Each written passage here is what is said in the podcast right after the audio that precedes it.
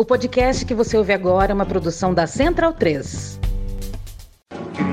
Cristo Redentor, braços abertos sobre a Guanabara.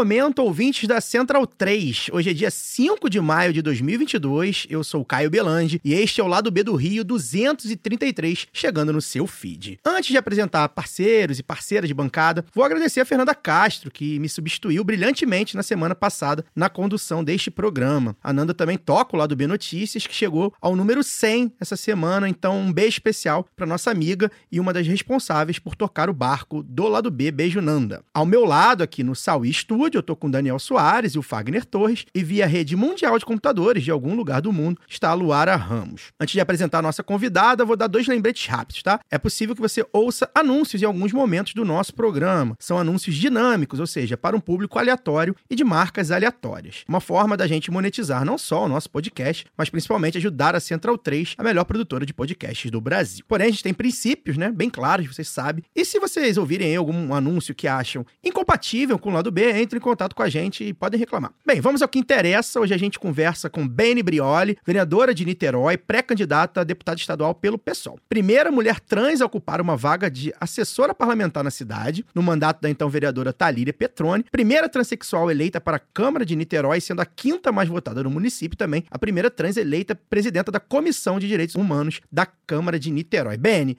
prazer enorme recebê-la aqui. Fiz um resuminho aqui da sua trajetória na política e é uma história breve, mas aí já temos várias quebras de paradigma, né? Primeira, várias coisas. Então, eu começo essa entrevista querendo que você conte para nós como é que se deu, você se deu conta dessa sua vocação para a vida pública, né? É, se houve algum momento específico que você teve esse start, esse clique, ou isso foi, enfim, algo que foi acontecendo com o tempo, né? Como é que foi esse entendimento que você deveria colocar seu corpo, que é um corpo que é político, né? De mulher, trans, negra, a serviço da coletividade. Então, enfim, bem-vinda e se apresente pra gente, pros nossos ouvintes. Gente, boa noite. Boa noite a todos, a todas e a todos também que estão nos escutando. Primeiro de tudo, queria dizer que é um prazer é, estar em mais um espaço falando do meu corpo, que é o corpo de muitas e de muitos, que é o corpo político, que também é a política, não só em Niterói, no estado do Rio de Janeiro e no Brasil, mas em todo e qualquer lugar que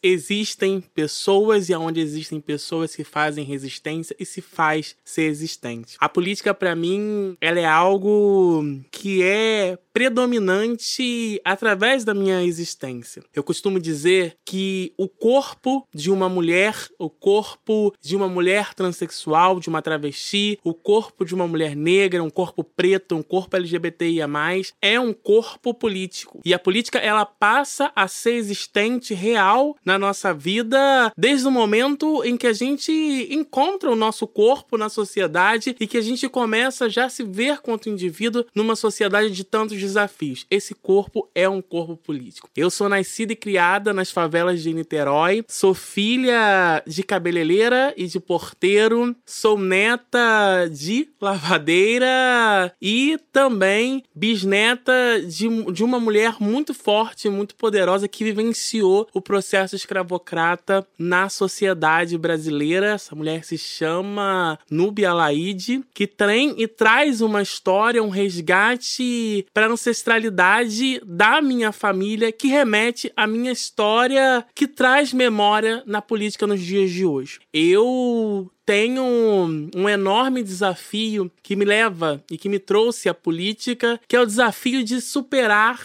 de romper as barreiras e o marco de um processo escravocrata mal encerrado na sociedade brasileira. Eu, aos 15 anos de idade, eu perdi a minha mãe, vítima de uma violência institucional, né, das ausências de políticas públicas de saúde. E daí, então, nasce muito ódio, muita revolta, muita dor. E foi nos movimentos sociais de favela, no movimento negro, no movimento LGBTIA, que eu comecei a identificar que as minhas dores são dores e eram e são dores de muitos e muitas e muitos. E que como que eu poderia transformar a minha dor, o meu ódio, a minha revolta em algo que remetesse uma situação de transformar, de inovar. E eu descobri a luta. Eu descobri a luta coletiva, aliás, porque eu já nós já somos um corpo de luta no nosso dia a dia. E a luta coletiva, ela me fez ter um horizonte e entender que o meu corpo é uma ferramenta política. O corpo de uma mulher, o corpo de uma mulher preta, o corpo de uma travesti na sociedade brasileira é um corpo político. E a minha entrada nos movimentos sociais, a minha entrada na política institucional é só, no meu horizonte, na minha concepção política, mais uma ferramenta do que pode ser o meu corpo em luta em busca de uma sociedade com mais direitos, uma sociedade mais igualitária, mais justa e uma sociedade que de fato aponte um horizonte que consiga fazer reparações históricas de feridas e cicatrizes que são reais e presentes até os dias de hoje na vida de quem é pobre, preto, mulher e favelado. Muito bom, Beni. É, aqui é Luara falando. Beni, uma das suas muitas lutas é contra o racismo religioso, né? E isso num momento em que o fundamentalismo vem tentando sequestrar o debate político. É, eu acho que dá para relacionar as várias violências aí contra as mulheres, contra o povo negro e os ataques também às formas de organização e comunidade com essa luta, né? Eu queria que você falasse um pouco aqui para a gente como é que é esse enfrentamento em Niterói, como é que você percebe esse avanço é, estando dentro né, da Câmara Municipal e como sua mandata, que é como você mesmo se refere à sua legislatura, né? Como é que você vem atuando? Olha, primeiro de tudo, eu queria dizer que o racismo religioso, para nós, povo de axé, ele traz à memória, nos dias de hoje, o que é o retrato do Brasil. Brasil que há 130 e poucos anos apenas aboliu o processo escravocrata, uma abolição mal encerrada, que tem aí hoje na vida concreta das pessoas muitos desafios a serem superados. E esses desafios, eles remetem o que é o retrato da política e da sociedade brasileira. Hoje nós vivemos em uma sociedade onde a indústria ela se apropria da fé, das desigualdades, do amor, do respeito e do carinho que as famílias, que as pessoas, que a população em si passa a ter encontrando um refúgio, uma busca de superar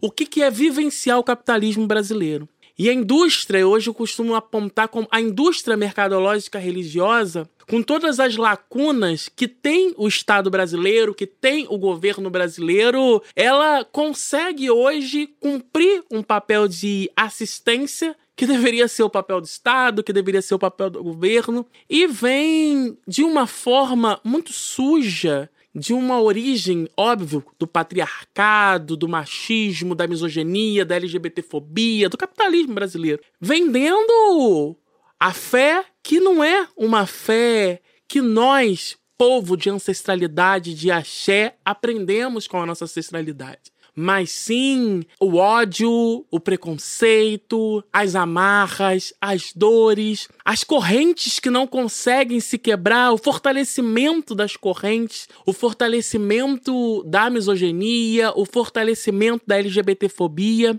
E nós, povo de axé, trazemos nos dias de hoje para a sociedade, quando falamos da nossa fé, quando falamos dos desafios de superar o racismo religioso, gosto muito de apontar como racismo, não como intolerância religiosa, porque o racismo religioso ele mostra, dentro dos viés da política brasileira, a marginalização predominante do povo preto. Porque quando a gente traz as religiões de matriz africana, nós estamos falando do que nos trouxe afeto, do que nos trouxe coragem, do que nos deu força para vencer o que, que é o Brasil desde 1500 para aqueles que estiveram no açoite, para aqueles que estiveram na chibata, para aquelas mulheres que foram estupradas, para aquelas mulheres que foram, continuam sendo estupradas, para aquelas mulheres que perderam os seus filhos, os seus companheiros e que continuam perdendo até os dias de hoje. E traz um elemento que me aponta, que eu sempre costumo falar sobre isso.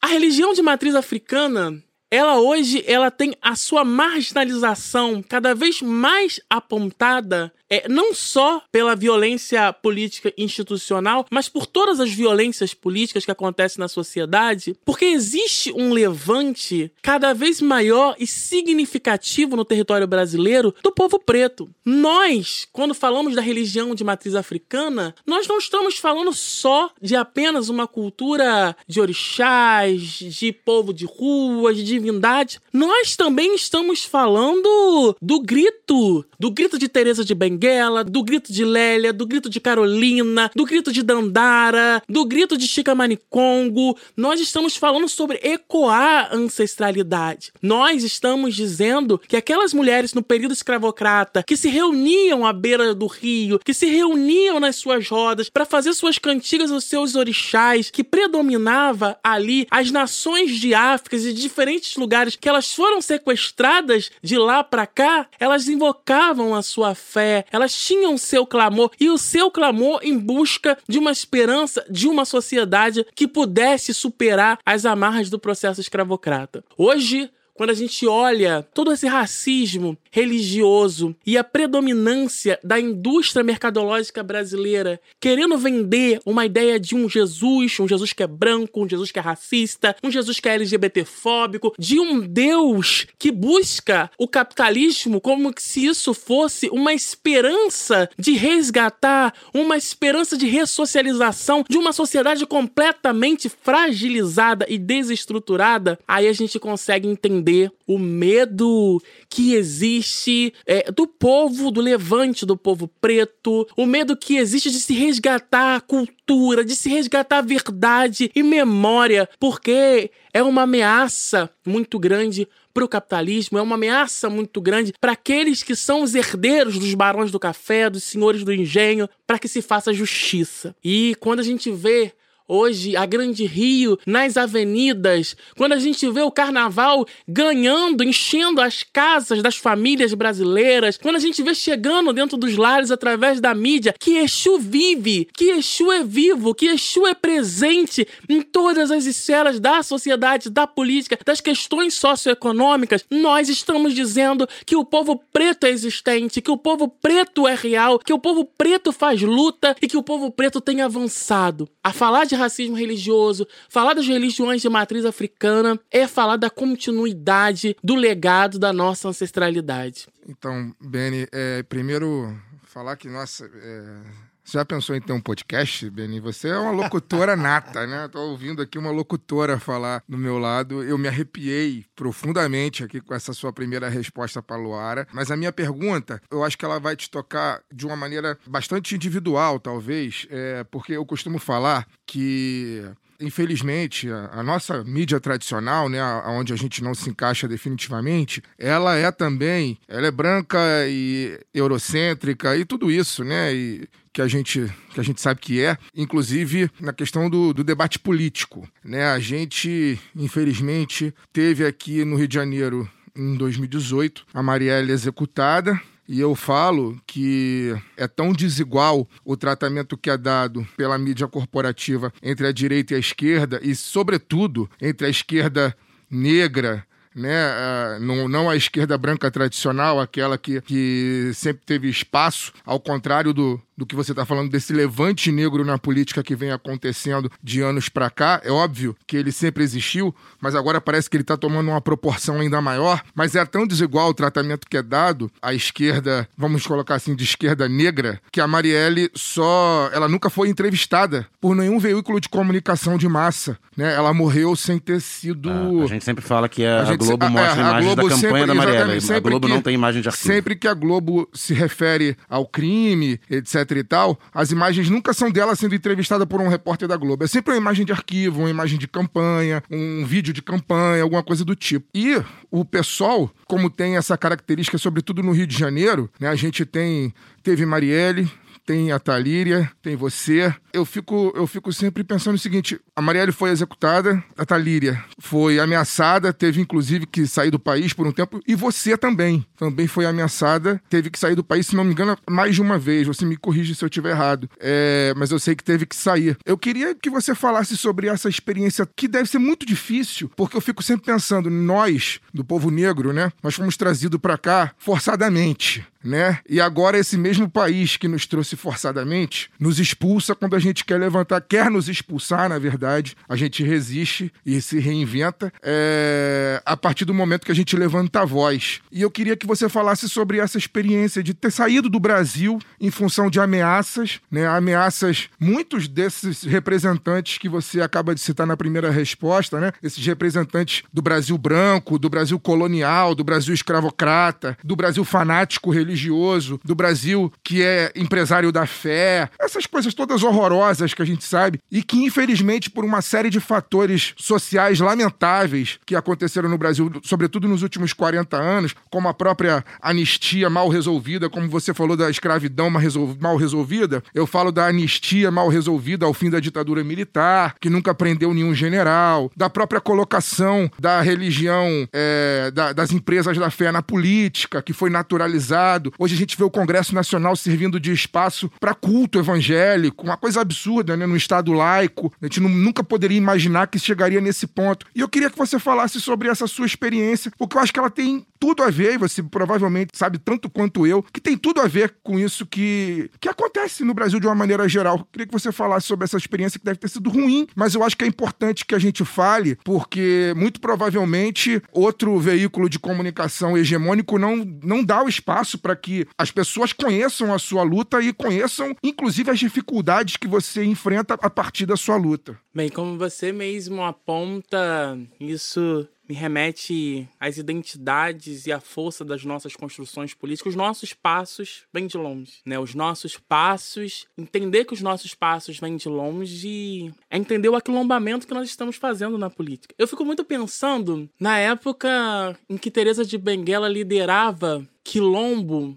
como que essa mulher ela liderava quilombos, assim? Pelo que a gente já leu, pelo que a gente estudou, e acho que não remete tudo, todas as experiências de como que foi a realidade daquele momento. Nós, pretos e pretas e pretes, a gente sempre liderou, a gente sempre construiu a forma do aquilombamento. Porque sempre fomos perseguidos, sempre fomos marginalizados, sempre fomos alvo e mira do que é o Brasil da branquitude. Quando eu digo Brasil da branquitude, o Brasil que traz marcos que são de, de colonização, de exploração, escravocrata, aqueles mesmos pretos que tinham que criar os seus quilombos, que se aquilombar para pensar estratégias e rotas de fuga, somos nós dentro do parlamento no Brasil. Somos nós. Os mandatos e as mandatas do povo preto no Brasil são quilombos. Representa palmares, representa quilombos que estão organizando rotas de fuga do processo escravocrata que é mal encerrado no Brasil, como já citei antes. Brasil é recorde no genocídio da população negra. O Brasil é o país que mais mata e assassina travestis e transexuais. Hoje no Brasil, a expectativa, segundo dados da ANTRA, a expectativa de vida de uma mulher transexual, de uma travesti no Brasil, é de 35 anos de idade. Expectativa máxima de vida, 35 anos de idade. O Brasil é um país que lidera feminicídio, transfeminicídio. O Brasil é um país que é desigual para o povo preto. As mulheres negras têm o menor salário na história da sociedade. Os homens negros, é essa categorização que aponta ainda que o racismo é estrutural, que é dominante na sociedade brasileira, aponta como reflexo na política. Se a gente for olhar hoje no estado do Rio de Janeiro, por que que Thalíria, por que que Renata, por que que eu, por que que a gente anda de carro blindado? Por que que em um ano e cinco meses de mandata eu tenho 20 ameaças registradas, não sei quantos inquéritos, já perdi até as contas correndo de investigação? Por que, que nós somos a mira? Nós somos a ponta, nós somos o alvo. Porque a gente tá se aquilombo. A gente é quilombo. A gente é quilombo. Nós somos quilombo. Os nossos mandatos, a nossa entrada na institucionalidade. Porque, como eu disse, os nossos passos vêm de longe. A gente já se organiza há muito tempo. A gente tem política pautada há muito tempo Quem trouxe, quem, quem construiu o Brasil? Quem foram os mestres, os donos do saber da engenharia civil no Brasil? Quem que construíram os grandes palácios, os grandes templos, para o homem branco depois aparecer dizendo que eu sou um engenheiro diplomado? Quem que construiu? Quem, quem, quem, quem que trouxe a cura, as ervas? Quem que descobriram as ervas? Quem que descobriu a forma de acolhimento, de tratar a saúde mental, uma série de coisas? O povo preto, que tem o seu saber roubado, que tem a sua vida ceifada, que tem a interrupção do, do afeto, do amor, para estar tá lutando, para estar tá guerreando a todos os momentos pela sobrevivência. Quem é que hoje tem que se privar de liberdade para erguer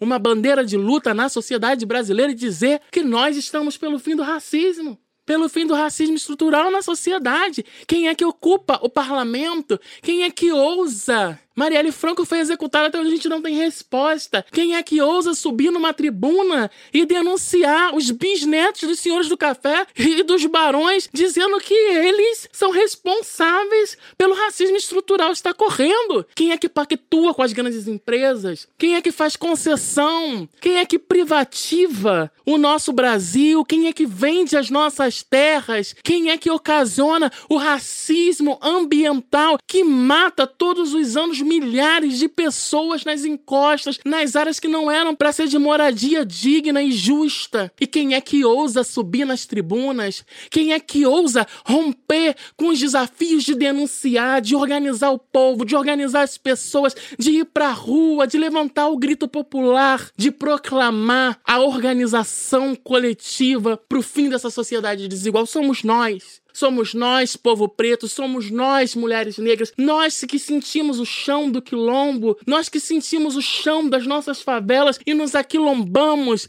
para ocupar o parlamento e tentar fazer do espaço do parlamento uma ferramenta de potencialização de luta coletiva. Quantos de nós fomos sequestrados? Dos nossos ancestrais fomos sequestrados e tragos para essa terra Quantas e quantos de nós hoje que precisamos sair do nosso país porque somos ameaçados por sermos uma liderança de luta que aponta o Brasil de 1500 a 2022 e diz que isso não vai continuar dessa forma? Que a gente vai fazer marcos, que a gente vai fazer alianças, que a gente vai se organizar nacionalmente, internacionalmente, que a gente vai denunciar onde for e vamos organizar o nosso povo como for. Eu lembro que até hoje a minha saída do Brasil, ela me trouxe a reflexão, acho que mais nítida da minha vida política até aquele presente dia. O meu corpo, ele é alvo por ser existente e o meu corpo é dez vezes mais alvo por já por conseguir ser existente, fazer resistência e por organizar corpos como o meu para serem resistência. Se no Brasil que mais mata travestis e transexuais, como já citei,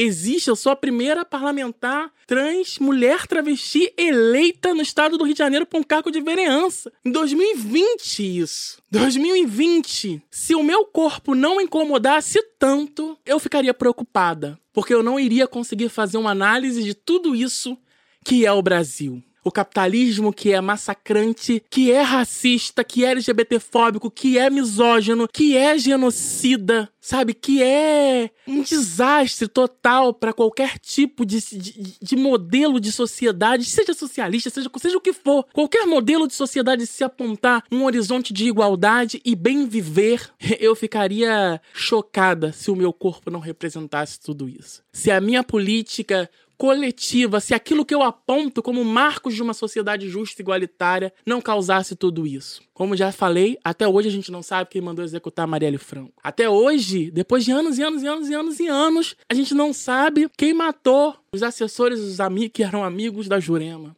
Até hoje, a gente não sabe uma série de crimes dentro da institucionalidade que nitidamente expressam o racismo religioso, o racismo estrutural, o racismo institucional, o racismo de diversas formas o nosso corpo ameaçado, o nosso corpo alvo, o nosso corpo sem paradeiro, o nosso corpo injustiçado, o nosso corpo que traz tudo isso, que enfrenta tudo isso na sociedade brasileira, é o corpo revolucionário. É o corpo que vai apontar e vai pautar as próximas agendas da política brasileira, entendendo que seja qualquer modelo e qualquer reivindicação de sociedade justa que a gente aponte, que a gente busca, é preciso que seja antirracista, é preciso que seja desconstruído o racismo que vem do patriarcado colonizador europeu. Beni, é, as pessoas cisgênero muitas vezes não têm ideia do que passam as pessoas trans no dia a dia, não só por causa da transfobia ativa, né?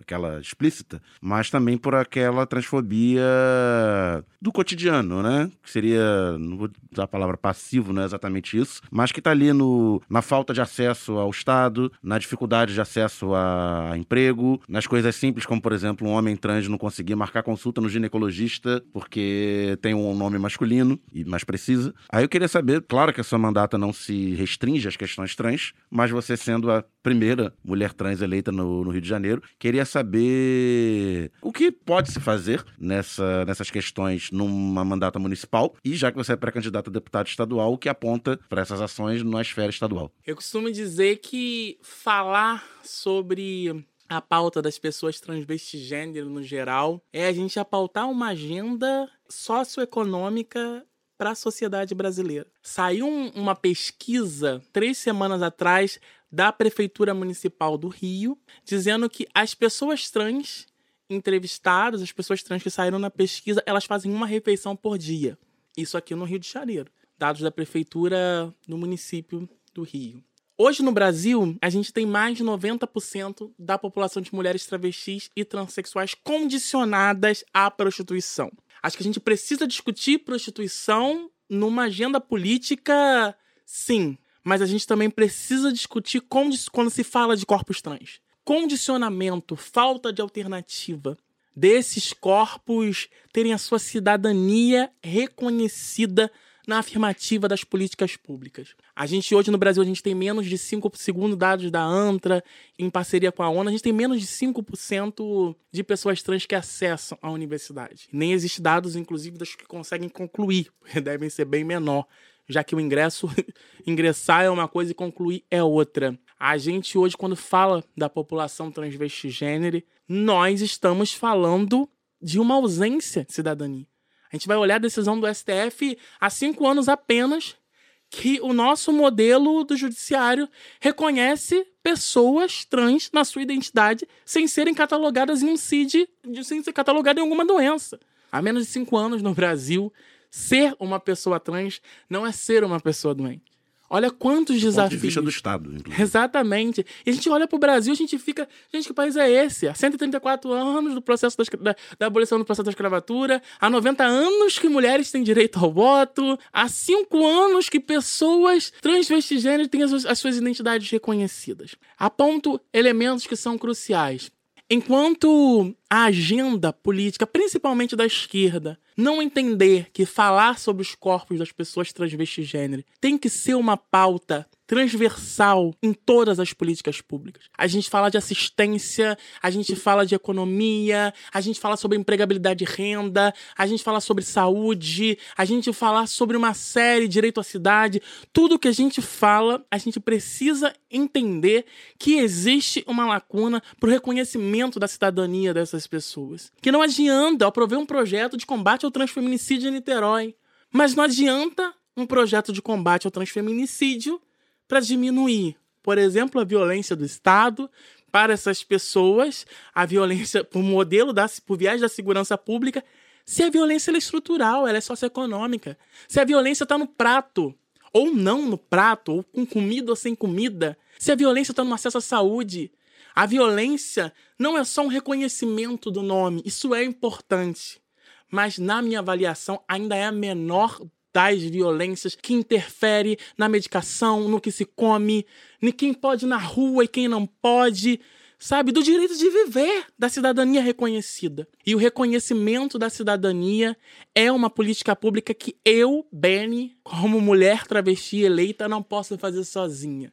É preciso que os aliados entendam que está mais do que na hora que a gente pegue essa política como um pilar, um eixo principal das nossas propostas de agendas políticas para que essa fragilidade dentro do sistema brasileiro ela consiga andar e caminhar para que seja superada. Peço licença para dar uma pausa no programa e passar os nossos recadinhos.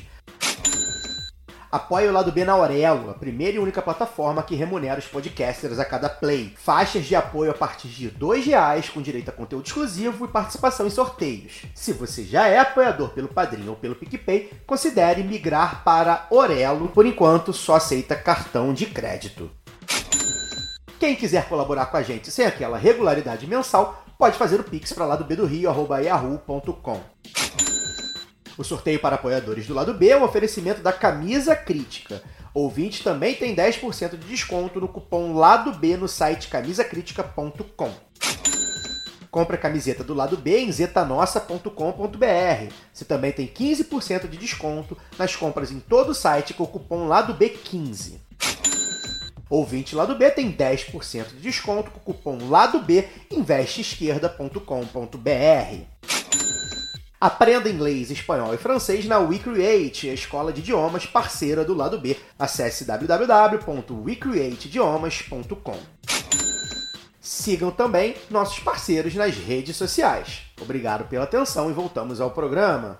Antes de fazer a minha pergunta, na verdade serão duas perguntas em uma, nosso tempo está corrido. É, vou fazer um, um, Eu não gosto de recorrer a falas que têm estado aí mais ou menos lugar comum, né?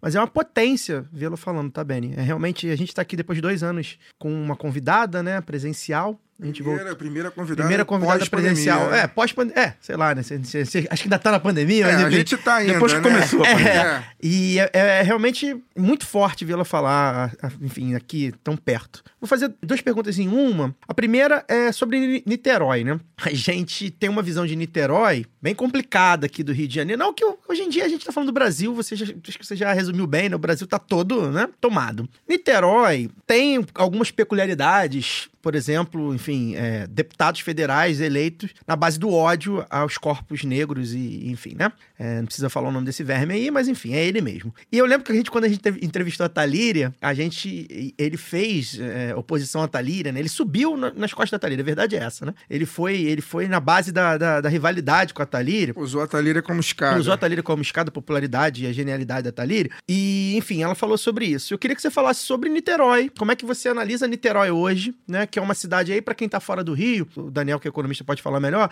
mas aí tem, tem todo um lance de, de PIB per capita alto, IDH Niterói alto. tem a fama de ter um IDH alto É. e tal, mas aí eu brinco que a lógica centro-periferia do, do desenvolvimento, do, do subdesenvolvimento do terceiro mundo, não foi revogada em Niterói. É que a periferia de Niterói, a maior parte dela fica em outros municípios. Isso, isso. É, e E até então, o Niterói Brasil. concentra, seria uma, uma, uma, uma espécie de zona sul aqui do Rio, É. zona sul Tijuca. É uma cidade de classe média majoritariamente. Que É, jogou- e até, e Embora a- tenha e até- favelas, tenha é, bairros populares. E é bom frisar, né? Até o Brasil, vamos dizer assim, entrar em surto, Niterói era. Tinha uma tradição Tinha progressista. uma tradição progressista, né? De Trabalhista. mandatos progressistas e prefeituras com suas contradições e, e tal, é óbvio, mas progressistas, né? E, Que viraram e- dinastias, que viraram, mas enfim. É, enfim, essas contradições loucas que a gente vive, mas tem o histórico, né? E, e Mais a- do que a cidade do Rio. mais do que a própria cidade Niterói do já Rio. elegeu prefeito do PT, Sim. o Rio não, nunca elegeu. Sim, do PT, do PDT. A gente aqui tá lidando com César Maia e Eduardo Paes Que e é oriundo do PDT. Crivella, essas coisas há, há 30 anos. Enfim, e por tudo isso que o Daniel e o Fagner completaram, né? Niterói tem toda um- uma questão ali de, de complicado da, da militância de uma pessoa como você estar ali e ser alvo né, é, mais fácil, inclusive porque é uma cidade pequena em comparação com outras cidades grandes e tudo mais. Queria que você falasse sobre Cidade média, tecnicamente. é, queria que você falasse sobre Niterói. Como é que você vê hoje Niterói? A sua cidade, a cidade que você milita, a cidade que você representa de alguma forma. Como é que tá? Se você acha que tá muito diferente, se tá aparecendo muita coisa que às vezes é, tá muito diferente do Brasil ou não, né? Porque o Brasil também deu essa guinada aí. É, e aí amarrasse isso pra falar com sua expectativa pra, pra campanha, né? E pra, enfim, se eleita um mandato de deputado estadual no Rio de Janeiro que a gente espera que tenha superado o bolsonarismo soft do Castro. Enfim, a gente está nessa, nessa, nessa expectativa que o Brasil tenha superado o Bolsonaro, pelo menos, embora o bolsonarismo a gente sabe que vai continuar aí. Queria que você analisasse isso, né? Essa partida de Niterói, né? Estar em Niterói, que é uma cidade, enfim, com toda a dinâmica própria, e pra Lerge, onde, enfim, o Rio de Janeiro, a gente sabe que é governador sendo preso, é esquema de cinco deputados presos, ó, enfim, toda essa, toda essa dinâmica de, de, de Alerj que a gente tem visto aí. Como é que você tá com essa expectativa de passar de Niterói pro Rio de Janeiro? Olha, Niterói. eu, particularmente, eu tenho muito amor, né, pelo meu município. Foi lá que eu nasci, foi lá que eu me criei. Vereador Cubango. Foi lá. Aí eu não posso falar. me complica. Foi lá que eu nasci, foi lá que eu me criei. Foi lá que eu me descobri é, a potência de luta que eu sou. Mas vamos né, trazer é, as estruturas de Niterói. A gente sabe que Niterói assombra né, sobre diversos lugares seu poder, sua influência, seu IDH. Niterói é o berço, um dos berços da burguesia da sociedade brasileira. Eu acho que tem um elemento que é muito importante, que depois que né, as forças ruins, de todos os motivos, ocupou a presidência da República, é óbvio que isso potencializa e que isso potencializou que os outros monstros saíssem do armário, né? Eu costumo, eu brinco muito em Niterói dentro do plenário, dizendo que em Niterói nós, LGBTIA+, saímos dos armários primeiros do que os bozos. Porque os bozos esperaram, né, o bozo maior ser eleito para poder sair do armário. Mas em Niterói sempre houve a predominância da elite. Niterói é uma cidade que 80% da cidade de Niterói é classe média. Tem ideia? Niterói é uma cidade que ela esconde as suas favelas, as suas periferias, que esconde a fome, que esconde a miséria, que esconde inclusive a população preta, pobre. Você anda na zona sul de Niterói e você parece que você tá andando em uma das ruas de, é, de outro lugar que não é o Brasil. Você frequenta as noites em Niterói. O que, que são as noites em Niterói? As noites em Niterói parece é isso. Você olha, nossa, tô na Europa, algum outro lugar que não é o Brasil. E por que isso?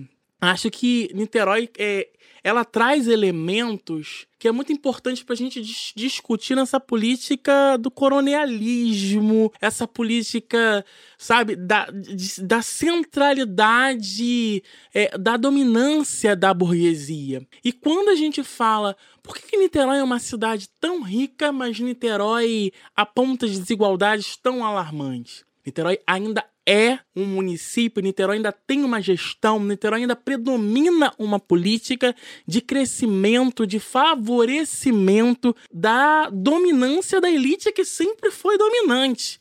Niterói ela tem uma preocupação, Niterói, a preocupação econômica do município de Niterói é favorecer aqueles que sempre foram favorecidos. É deixar na ocupação, é fazer o giro econômico, né? levantar cada vez mais o capital econômico da burguesia. Isso é muito importante. Isso é muito importante porque Niterói tem preto, tem pobre, tem favelado. Ainda que sejamos 20%. 20% são né, quase 100 mil pessoas em Niterói, né? Esses, esses 20%, assim. E é importante ressignificar isso. É importante ressignificar porque é importante entender que o modelo de uma cidade com desenvolvimento, com desenvolvimento humano alto não significa que vai deixar de existir pobreza, que vai deixar de existir fome.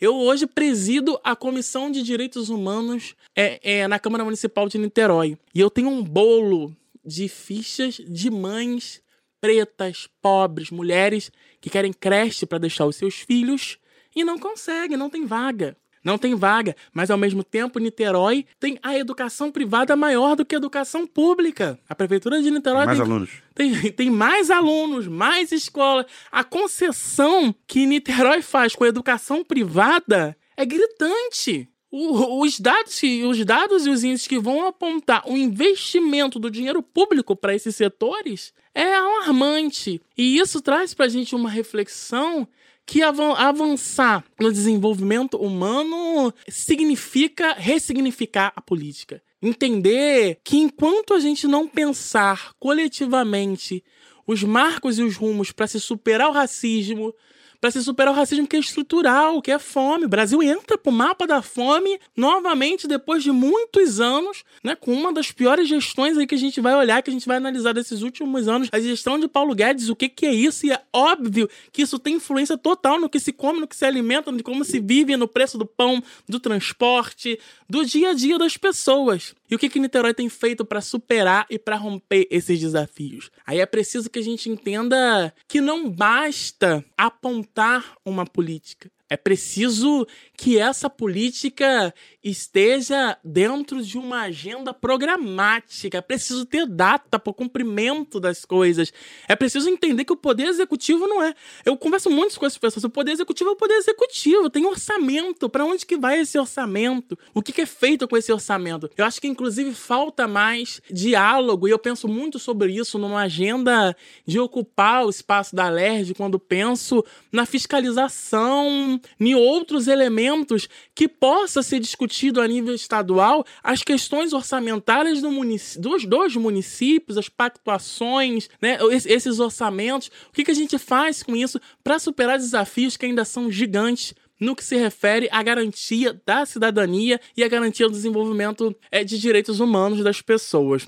Mas é muito sobre isso. Acho que tem muita política para a gente poder discutir, não só para Niterói, mas eu acho que para o estado do Rio de Janeiro em si. A gente precisa discutir uma agenda econômica para o estado do Rio de Janeiro, que a gente sabe muito bem, esperamos derrotar Bolsonaro. Mas, mesmo que a gente derrote, tenho muita fé nos meus Exus, nos meus orixás, que a gente há de derrotar Bolsonaro. Mas a gente vai encontrar aí, olha, um governo, uma gestão com muitas lacunas, com muitas fragilidades Vamos supor que também a gente derrote o Castro, assim. A gente vai pegar um governo do Estado, sabe? Na pior, assim, na merda da merda. E como que a gente vai fazer, sabe? É, quais as articulações, quais as pactuações, como que a gente vai pensar uma agenda econômica para o Estado do Rio de Janeiro, que a gente consiga superar minimamente os desafios da fome, da miséria, do desemprego, da marginalização e ainda da precarização do dia a dia das pessoas da nossa sociedade. Mas muito sobre isso. Espero muito poder fazer mais um fato histórico na minha sociedade. Espero muito que o meu corpo consiga pautar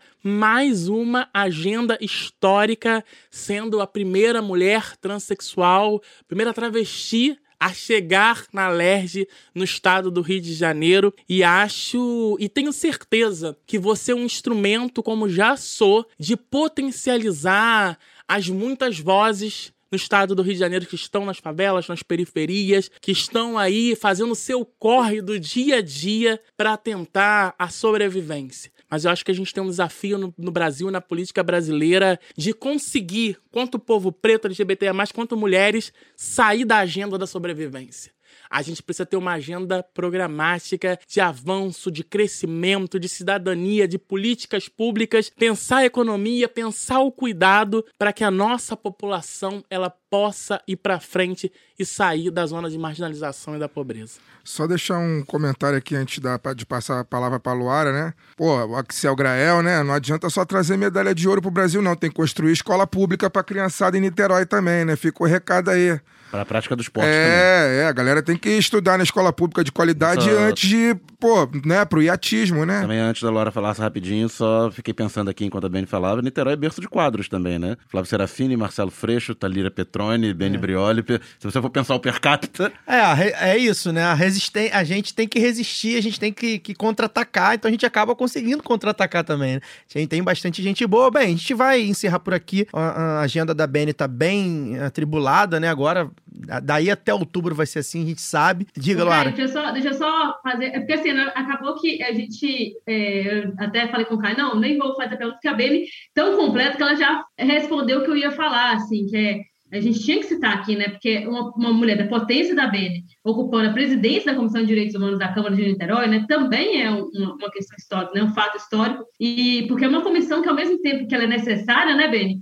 ela também há sempre uma tentativa de deslegitimar, de obstruir os trabalhos, como se tudo que tivesse relacionado a direitos humanos fosse um enxugar gelo, que envolve denúncias, gera reações. Então, está sempre nessa coisa de uma agenda reativa da esquerda, né? E eu acho que, que você colocou muito bem assim, porque a minha pergunta seria essa: como é que a gente faz para retomar uma agenda propositiva para os direitos humanos, porque acaba que está relacionado com tudo que a gente conversa, né? Quando a gente fala de direitos humanos, nós estamos falando de pessoas, e estamos falando de, gestão pública, a gente está falando de cuidar e organizar essas pessoas, né? Então, a Beni respondeu muito bem aí, quero agradecê-la mesmo, porque essa foi uma entrevista muito potente que aponta vários caminhos aí que a gente pode pensar no Rio de Janeiro, aqui no Espírito Santo e no, em todo o Brasil. Perfeito. Então, Benny, muito obrigado pela sua presença, né? No meio dessa, da sua agenda atribulada, você conseguiu um tempinho aqui para vir aqui presencialmente, que a gente também prestigia muito, a gente ficou muito, nos, sentiu, nos sentimos muito prestigiados, né? Porque a gente tá voltando aí já há mais de um mês, voltando a fazer o presencial, a gente não conseguia, até por as coisas de agenda mesmo dos convidados e das convidadas. Então, muito obrigado por ter vindo, é, pedir para você deixar o seu, seu recado final, enfim, suas redes, como é que faz para te seguir.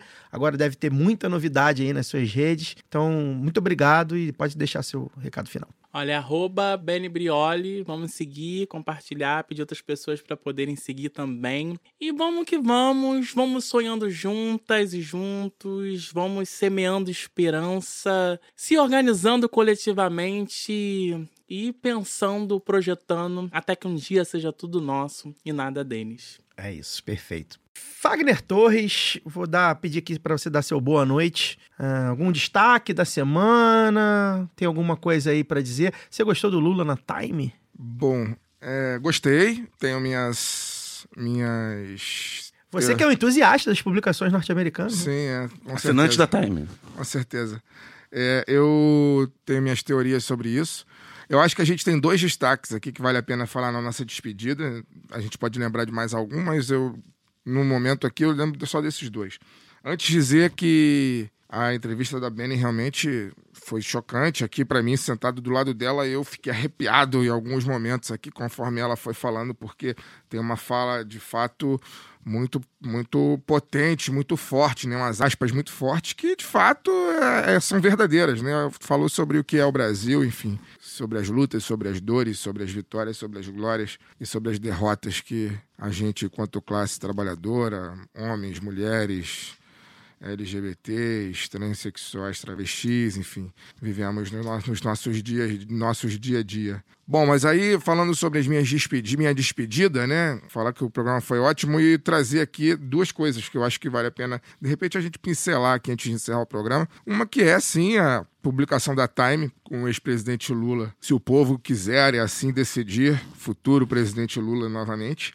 Eu acho que o Lula, na pose, na, na pose que ele está é, colocado na capa da revista, ele não está ali como uma liderança política qualquer, ele está ali como no papel. Não sei se vocês têm a mesma visão que eu, mas ali ele representa um estadista. Ele está ali na figura, naquela capa, você olha para a capa, você olha um estadista, você não olha um simples político. E eu acho que é bom é, é, é. a gente lembrar também, tem uma a fala do Marcos Uchoa, que viralizou aí num podcast. Sim, é, uns 10 dias atrás. Que né? é um jornalista, repórter da Globo, que agora saiu da Globo e vai ser candidato pelo PSB, inclusive. E ele Sim. fala nisso, acho que a gente já comentou, se eu não me engano, sobre como é, o Lula é visto lá fora, lá fora né? né? Pela, pela, pelo é, mainstream acho, lá fora. Eu acho que diz muito sobre... Pelo mainstream e pela população é, do, acho, do mundo em desenvolvimento. Eu é, exato. Que... Não, é, não é que o Lula, só, só para completar o raciocínio, não é que o Lula é visto como uma liderança de, de esquerda só, né? Ele é visto como uma, um estadista, sim. uma liderança do progresso mundial, sim, né? Sim. Independente, acho, digamos assim, de esquerda ou de Eu direita. acho que a forma como a, a,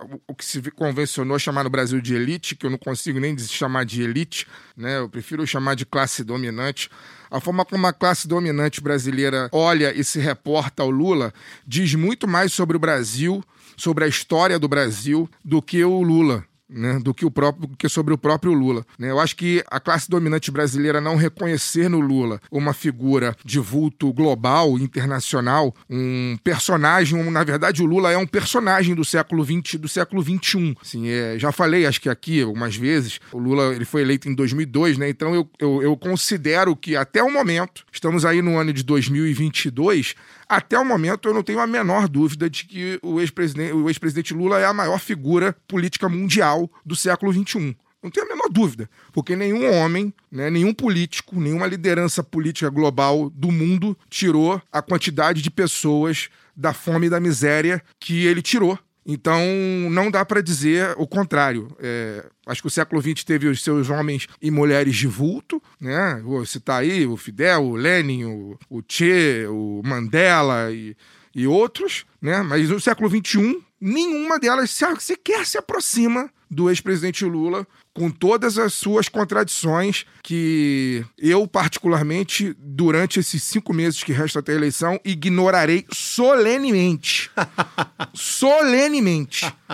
E aí, eu acho que diz muito, cara. Diz muito. Os analistas políticos brasileiros ignorarem ou minimizarem o, o, o fato da- do Lula ter, ter aparecido na capa dessa revista essa semana, é, diz muito mais sobre quem eles representam, né, a quem eles colocaram suas vozes à disposição, que é o- justamente o projeto que a Beni teve aqui falou agora há pouco com a gente, né, o projeto do Brasil branco, do Brasil rico, do Brasil dono de terra, do Brasil escravocrata, do Brasil colonialista, do Brasil estuprador, do Brasil açoitador. Esse Brasil, né, infelizmente, os, os maiores colunistas ou sei lá o que, formadores de opinião da mídia corporativa da brasileira, elas, eles colocam suas vozes à disposição dessa, dessa, dessa ralé intelectual e moral que são essas famílias, né? Que comandam o Brasil há 500 anos.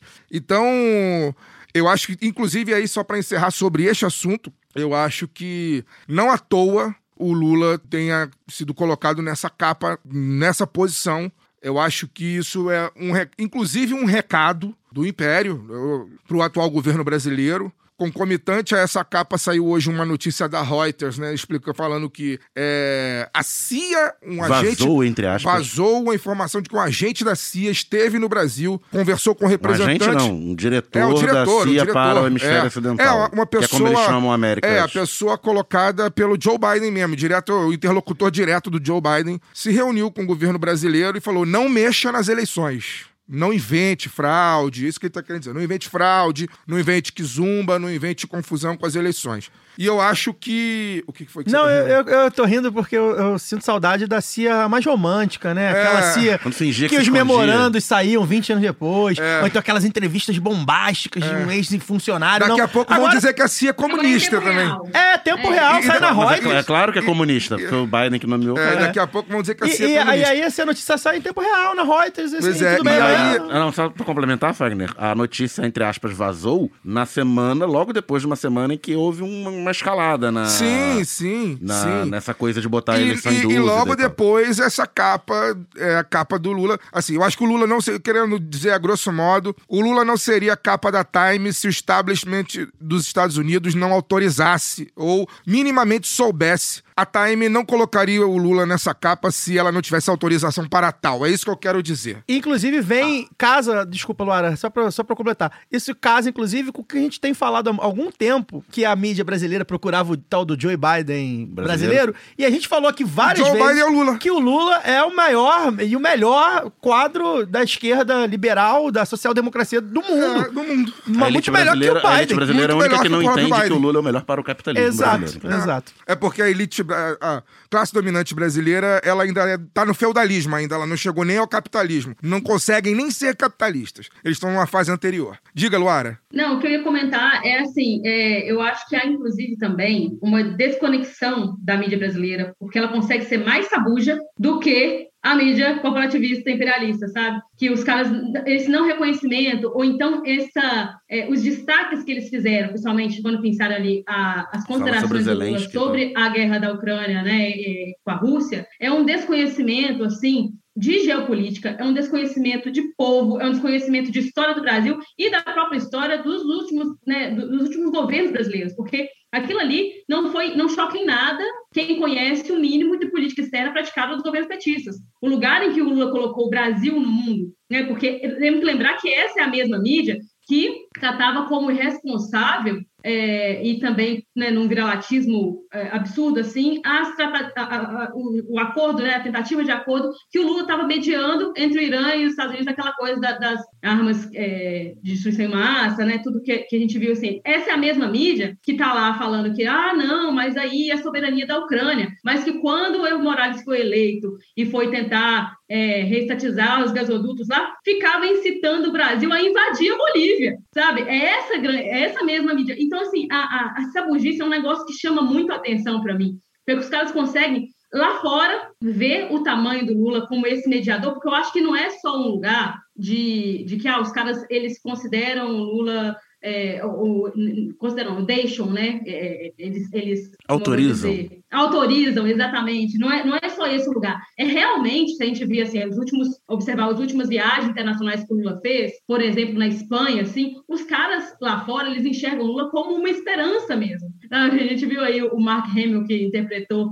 o Luke Skywalker declarando voto no Lula, né? Declarando apoio ao Lula e falando dessa é, a força está com ele, é um pouco disso assim, a nova esperança no mundo é gente que pensa como o Lula. Nós temos o, o, Lula, ele não é só o cara que é um grande articulador, ele tem formulado também, ele tem juntado gente que formula nesse sentido de livrar o mundo de, de, de, guerras, de miséria, né? Quando ele escolhe combater a fome, quando ele diz e repete várias vezes aquela tratativa que ele teve com o Bush de falar que, olha, a minha guerra é contra a fome, eu tenho que livrar o meu povo primeiro da fome, não é, apoiar a guerra, né? Em Iraque, onde quer que seja. É, isso é um posicionamento para o mundo. Quando ele articula os BRICS, isso é um posicionamento para o mundo, onde, olha, existe uma outra forma de fazer política, existe uma forma contra-hegemônica, a gente não precisa ficar suportando o bullying desses caras e a gente pode ajudar a crescer todo mundo junto. Mas aí como é que ele faz? Ele não vai tratar com um cara que é grandão, eles tiveram que aceitar. Então, eu acho que muito mais do que autorizar, eles tiveram que aceitar essa grande figura, porque ele tem o que muita gente, inclusive o próprio Biden, não tem, que é esse apelo popular gigantesco, gente. O, o que foi feito durante é, a prisão do Lula, com o acampamento Lula Livre, com é, pessoas organizadas no país inteiro e em Curitiba, diariamente, dando boa noite, bom dia, boa noite, boa, boa tarde, presidente Lula, isso é, eu não me lembro de nada parecido na história, sabe? Então, assim, é, aqui podem achar que estou exagerando por ser já declaradamente petista. Ah, você é petista, é preciso, mas A única coisa que. O, o único caso, o único caso parecido que me vem à mente é o Libertem Angela Davis. Isso também me, me remete também a isso. É o único Sim, também, sim. não me lembro de Verdade. outro tão grande assim. É- mas então, é, é assim, é, reconhe- é uma coisa que não tem como você fugir. E os caras, eles ficam é, nessa tentativa, eu acho, a grande mídia, de acuar, de tratar tudo como um erro. Quer dizer, o cara que está à frente das pesquisas, que só não foi eleito da última vez, porque foi preso num, num, num conluio absurdo entre o, um juiz é, completamente parcial e, o, e as forças né, que operam nesse país colonialista e colonizador desde os tempos mais primórdios. Esse cara é, ele precisa ser reconhecido como a grande liderança que é, como a grande liderança popular de- é, mundial que é. E aí ficam tratando que é tudo erro, ah, que aqui escorregou. Eu acho que na- nessa tentativa de acuar, sabe, cada vez mais adiante. Quer dizer, erro é tudo que eles não concordam. É, só queria, para encerrar esse assunto do Lula na Time, é, contar uma historinha. Em fevereiro de 2014, eu estava num avião vindo de Lima, no Peru, para o Rio, e fazendo conexão. E na fi- fileira atrás de mim, eu acho, tava um rapaz de El Salvador, que estava vindo estudar no Rio de Janeiro, para no Brasil, não lembro se era no Rio de Janeiro, para estudar a experiência brasileira de combate à pobreza, né? Bolsa Família, os governos do Lula e da Dilma, aquela história toda. E ele estava animado, né? Indo pro Brasil, ele devia já estar estudando no Brasil um tempo, era a primeira vez que ele vinha e tal. E ele estava falando ali, aquele, aquele papo de de cadeira, né? Enquanto tá, tá arrumando avião. E no Brasil, quem pega avião internacional, né? É a classe média alta, majoritariamente. E aí o cara, ele falou, não, vou estudar o governo do Lula, ele é muito animado, né? Ele colocava o Lula em alta conta, porque tirou muita gente da pobreza, etc, etc. Um exemplo pro mundo, pro meu país, né? Que é o Salvador, que é um país pobre e tal. E o cara do lado dele, ih, não, Lula é ladrão, não sei o que lá, não, não, não. Ficou com aquele papinho classe média brasileiro que lê a Veja, ele lê a Globo News. Então é, é, é bem representativo disso, né? O cara que estava vindo de El Salvador para estudar a experiência brasileira como farol para combate à pobreza no mundo e o brasileiro, classe média, que não tinha noção do que era isso, repetindo o papinho da mídia corporativa. E é sobre essa sabugice aí que aquela hora citou, né? É, a nossa mídia liberal baba tanto Obama, né? Pelo né, ser Sim. um homem é, é, negro que chegou ah, na presidência dos Estados Unidos e tudo mais, toda uma trajetória ali meritocrática bonitinha e tal. E, cara, a gente tem o Lula, sabe? Passou fome, né? Tipo assim, não tem, não tem alguém, não tem melhor exemplo meritocrático do que o Lula. A gente tem um, Ou a gente tem. tem um sujeito, amigo, que não era pra ter chegado nem a nem, Santos. nem, nem, né? Não era nem Pra pra, ter morrido com era cinco pra ter morrido, era pra ter morrido no caminho. Se dependesse da classe dominante brasileira, a dona Lindu, o Lula e seus irmãos não chegariam a Santos. Morreriam, morreriam É, já- to- todos eles no caminho. E esse cara chegou a presidente da República. República, né? Então, assim, é isso, né? A gente, acho que a gente resumiu bem, né? É, Mas é porque ele chega à presidência da República não para poder só reforçar, assim. Claro que tem várias contradições, temos muito, tem muitas críticas que a gente pode fazer aos governos do Lula, aos governos petistas. Não agora, só depois. É. Mas, eu, mas assim, é diferente de, de um Obama que ele vem com uma embalagem, mas reforça sim, né, sim. completamente o status quo. Não. E o Lula que quebra isso. Então, assim, a gente não pode nunca dissociar as críticas ao Lula É. de um ódio de classe que é, É permanente claro. É. na elite brasileira, né?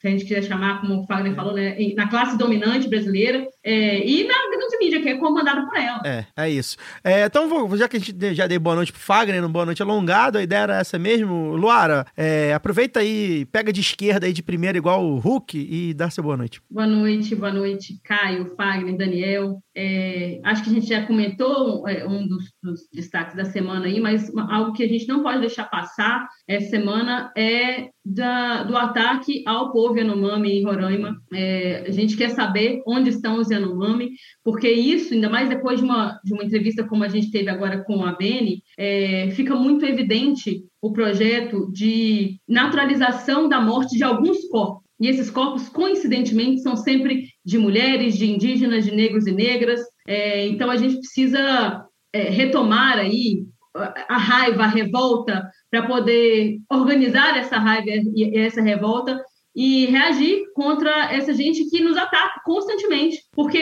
hoje são os Yanomami, né? ontem foram eles, aí anteontem mais uma liderança que tomba no campo. É, mês passado, uma tragédia ambiental que acontece é, em Petrópolis. E tudo isso vai degradando a nossa existência, tudo isso vai é, acabando com as nossas formas de organização, e, e desestimulando né, nossas formas de organização comunitárias, e vai sobrando para a gente esse capitalismo sabujo dessa grande mídia que fica defendendo que o agro é pop, que fica defendendo o garimpeiro, mas são eles que nos matam, são eles que matam o nosso povo, são eles que nos dizimam há mais de 500 anos. Então, a gente não pode deixar passar isso e não pode deixar de, de pensar, né, como acho que a Beni encerrou muito bem a, a entrevista, propondo essa agenda, né? Que programa é esse que vai combater o garimpo nas terras indígenas? Que programa é esse que vai demarcar terras indígenas e garantir a permanência do povo indígena nesses territórios? Que programa é esse que vai defender que os corpos negros e negras de mulheres e de, de, de trans, de travestis, possam ocupar, possam andar livremente, não apenas sobreviver? Eu acho que é, tudo isso está tá muito interligado e por isso que a gente não pode dissociar. Quando eu falo que a luta é, feminista, ela não, não pode, não consegue ser, não é possível que exista uma luta feminista sem ser anticapitalista, também não, não é possível existir uma luta feminista é, e, e que não seja ecossocialista, que não seja antirracista, né? Eu estou falando aqui feminista pelo, pelo meu lugar mesmo, assim, né? Então, a gente não pode simplesmente ser a pessoa que posta um card e amanhã tem outra desgraça e a gente vai lá e tem que postar outro card, sabe? É um negócio, assim, de organizar essa, essa reação para que a gente não tenha mais que só reagir, para que a gente agora possa pautar, para que a gente possa agora defender um programa é, que, em que a nossa existência não seja é, de inimigos, né? Inimigos aí, nós estamos falando do Estado, mas também de inimigos de um sistema que nos oprime é, e, e- e- acaba com a ideia também que nós temos de Estado, né? Acho que a gente precisa reformular essa ideia que a gente tem de, de Estado. Por isso, essa necessidade que eu sempre falo da organização, do diálogo, mas também da não naturalização da morte. Importante esse destaque, Luara, é, porque até eu costumo fazer, acho que eu já fiz algumas vezes aqui no programa, faço às vezes nas redes sociais, é um- uma autocrítica, digamos assim, né? A gente tem um gapzinho aí, até por estar no sudeste do país, na capital, né, na zona urbana. O que está acontecendo com os povos indígenas é muito, muito, muito muito grave, mais do que nunca. Talvez a gente tenha aí comparações com que o genocídio indígena só com a ditadura militar e, e talvez com os tempos ali é, coloniais, né? É isso, né? A gente está dizendo de uma comunidade indígena que sumiu, que não se sabe o paradeiro após um caso grave, um crime grave, bárbaro, né? E aí é, isso, né? O lado B e outros veículos independentes não conseguem abraçar o mundo. A gente tem aqui nossos limites, é, mas ao mesmo tempo a gente sabe, inclusive a gente reforça esse compromisso aí para esse ano. Em breve vocês são- saberão, alguns, algumas pessoas já sabem. A gente vai, vai reforçar esse tema. é, cada vez mais esse ano, porque é um tema urgente, né? Pela sobrevivência da gente como espécie e pela sobrevivência dos povos indígenas, que mais do que nunca estão sendo dizimados a olhos vistos, né? Não é um projeto disfarçado. E só pra deixar, só para deixar claro, né? A gente não sabe quem sumiu com a aldeia, né? Mas a gente sabe que quem sumiu com a aldeia é absolutamente empoderado pelo poder vigente no Brasil. Sim, Claro. exatamente. Que, que enxerga os indígenas, assim como, Como as pessoas estorvo. que sumiram lá e que, que sumiram com a aldeia e que apoiam esse projeto de poder, veem floresta e indígena como estorvo, como, Exato. como obstáculo Para ao, entre aspas, desenvolvimento, que na verdade é, Acumulação de é capital. a acumulação de capital deles. Então, a gente faz aqui essa, essa- esse parênteses, né? A gente quer falar mais sobre isso, a gente vai falar mais sobre isso, vai acompanhar mais de perto. Isso demorou a chegar na mídia hegemônica, que também não, não surpreende, né? É a mídia bancada pelo agropop, então é, os interesses são conflitantes. Então foi muito bem colocado pela Luara no destaque final dela. E aí chamo o Daniel para dar uma boa noite. Já falei um monte do boa noite de vocês, né? Tem mais algum tema pulando aí? né? Não, acho que quer falar sobre alguma coisa, cidade Não. Daniel Silveira, essa, essa gente, Ah, né? a gente já falou, né, desse É, cara. é. Esse cara é, não tem mais o que Quer falar, falar. quer falar sobre Geraldo dele. Alckmin? Melhor, como diz o Fagner, a gente fala em novembro. Tá bom. A gente, Né? tem, muita, Então, a gente tem muita Boa coisa. noite, A gente. gente tem muita coisa pra falar, acompanha a gente aí que a gente vai falando nos próximos meses, tem muita coisa pra falar. Vai faltar programa, hein? A gente tá até aqui batendo a cabeça, porque tem muita gente boa, muito tema bom aí pululando e vai faltar programa. Antes de finalizar, eu vou dar aqui o resultado dos sorteios da camisa crítica para apoiadores e apoiadoras do lado B, referente lá a março e abril, tá? O Lucas Gonçalves, o Felipe Cisley, o Daniel Sevidanes Alves, o Rafael Sampaio, o Marcelo Batista, a Juliane Escacela, o Rodrigo Azevedo e o Everton Luna, tá? Então olhem seus e-mails de cadastro, já mandei, já disparei os e-mails aí, ou entre em contato conosco para fornecer os dados para a camisa crítica enviar os brindes, tá bom? Aliás, falando em, em- em apoiador e apoiadora, um recado importante aqui pro pessoal do iPhone, tá?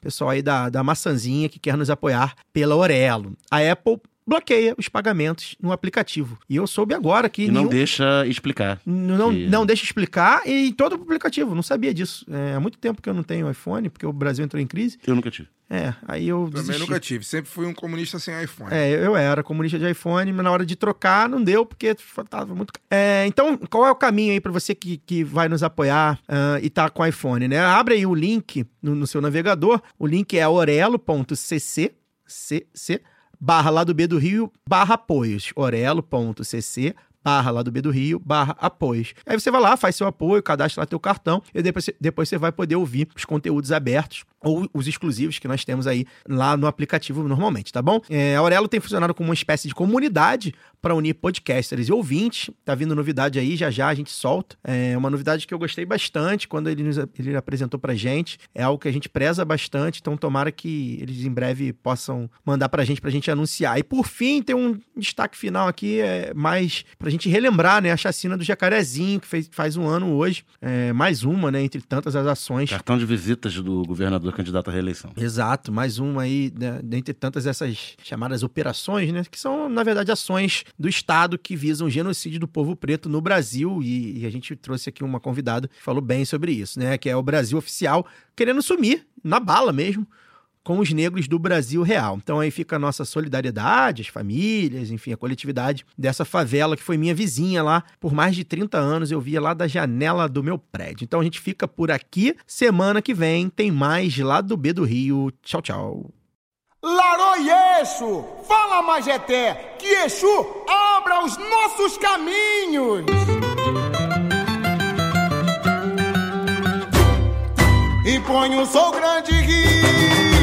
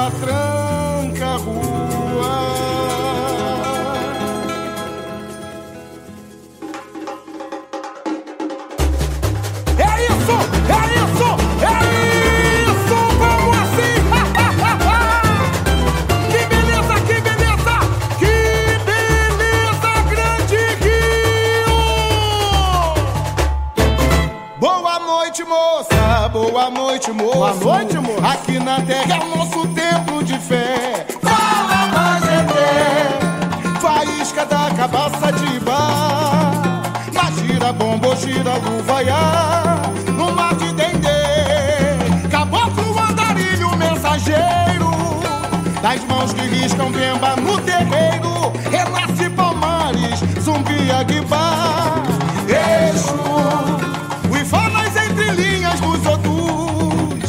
preceitos, fundamentos, olobê, prepara o patê pro meu axé. Deixa o cadeira, sai de saias, catacumba, é no toque da macumba, saravá, lafiar.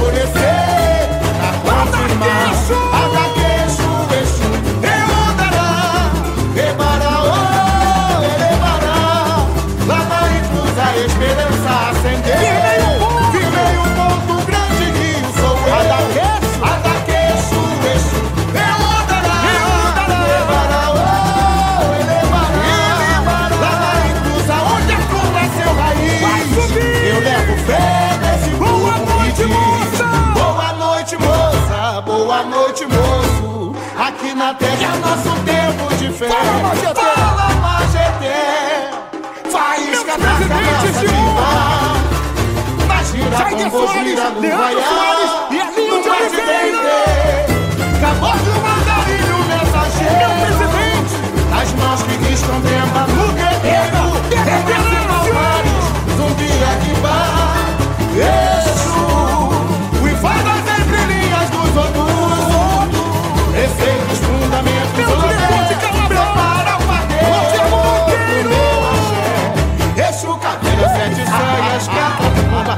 rock da macumba, saravá lafiada, lafiada. Seu Zé malandro da encruzilhada, filha da saia rodada, eu vou a jubar. Sou capa preta, tiriri, sou tranca, rua meio sol, a meia lua marabô, a lafiada. Eu sou do cadeado e da quebrada, sou do